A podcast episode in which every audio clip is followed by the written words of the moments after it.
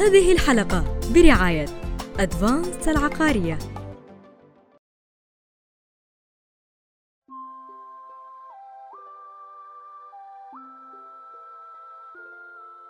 كان الصاحب ابن عباد يملك مكتبة فيها أكثر من مئة ألف مجلد مكتوب بخط اليد.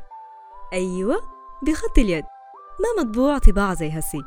وده كله في سبيل طلب العلم والمعرفة. بس في المقابل في قرطبة في فترة من الفترات كان جمع الكتب بيكون للتفاخر والقشرة.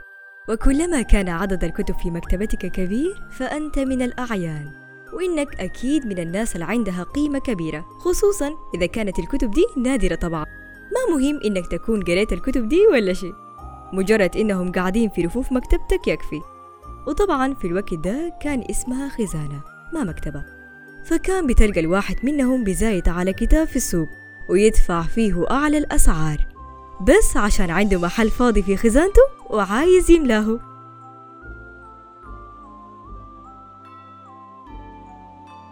إسلام يا أخي أنت لسه حردان؟ هاي طبعا متوقع شنو يعني؟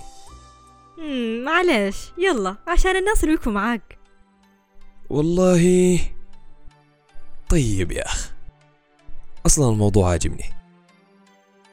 عالم الكتب أصلا عالم غريب. بداية من المؤلفين وقصصهم وعناوين الكتب وقصص تأليفها وإهداءاتها وبرضو ما حننسى القراء ورحلة شراء الطبعة الأولى أو البحث عن توقيع الكاتب المفضل. كثير من المبدعين بتعجبك طريقة كتابتهم وبتوديك بعيد يا معلم. ممكن تغير طريقة تفكيرك للأبد.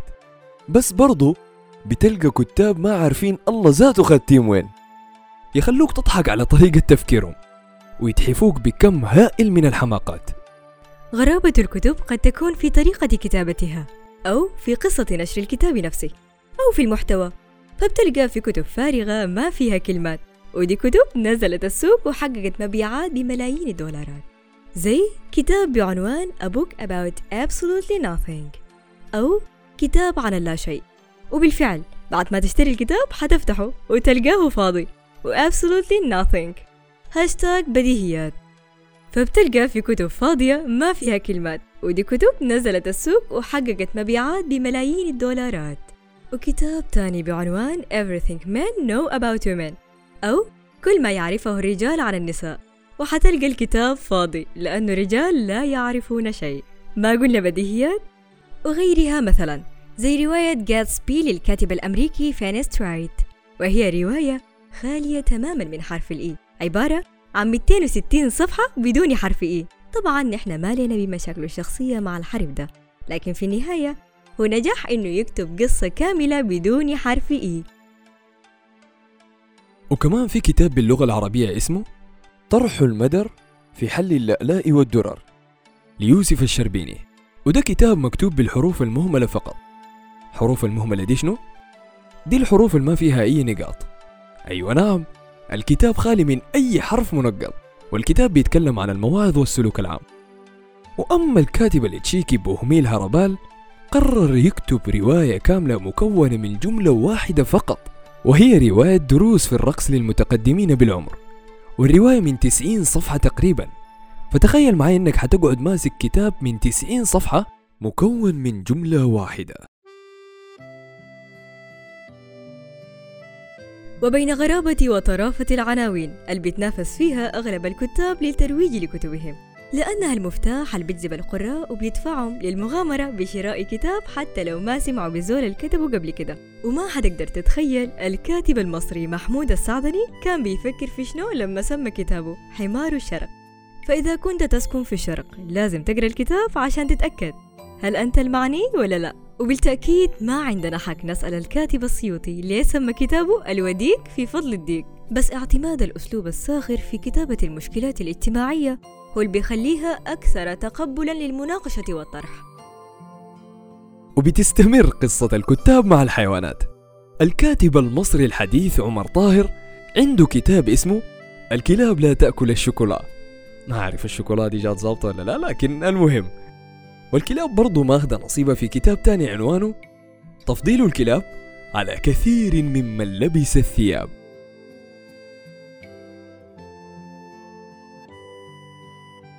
البعض بيعتبر الإهداء هو الفصل الأول في الكتاب والجزء اللي بيخص الكاتب براهو قبل ما الكتاب يبقى ملك القارئ.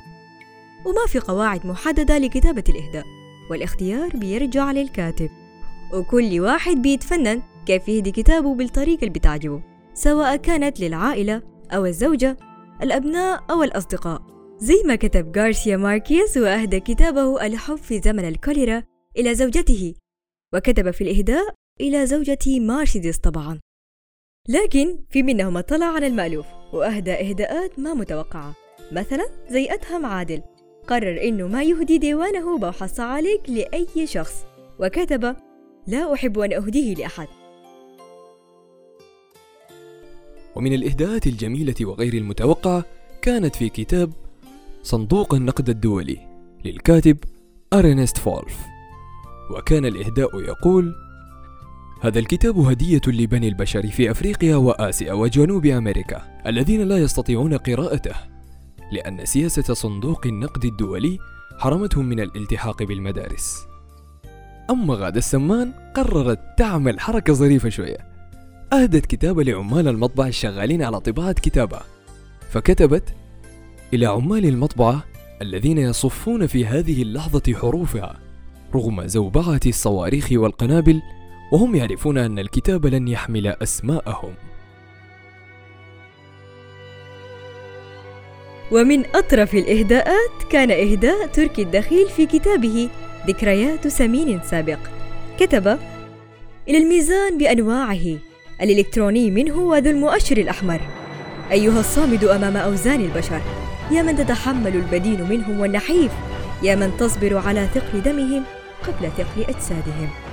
أما أحد كتاب علم النفس تجاوز كل الحدود وكتب في الإهداء إلى حماتي وحيوانات أخرى.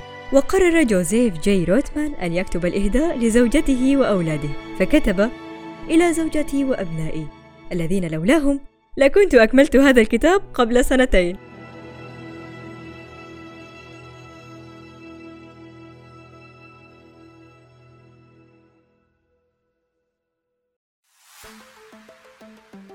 رتابة الأيام. زحمة الأفكار. وصخب الحياة. اترك كل ذلك خارجا. وادخل معنا عالما مختلف.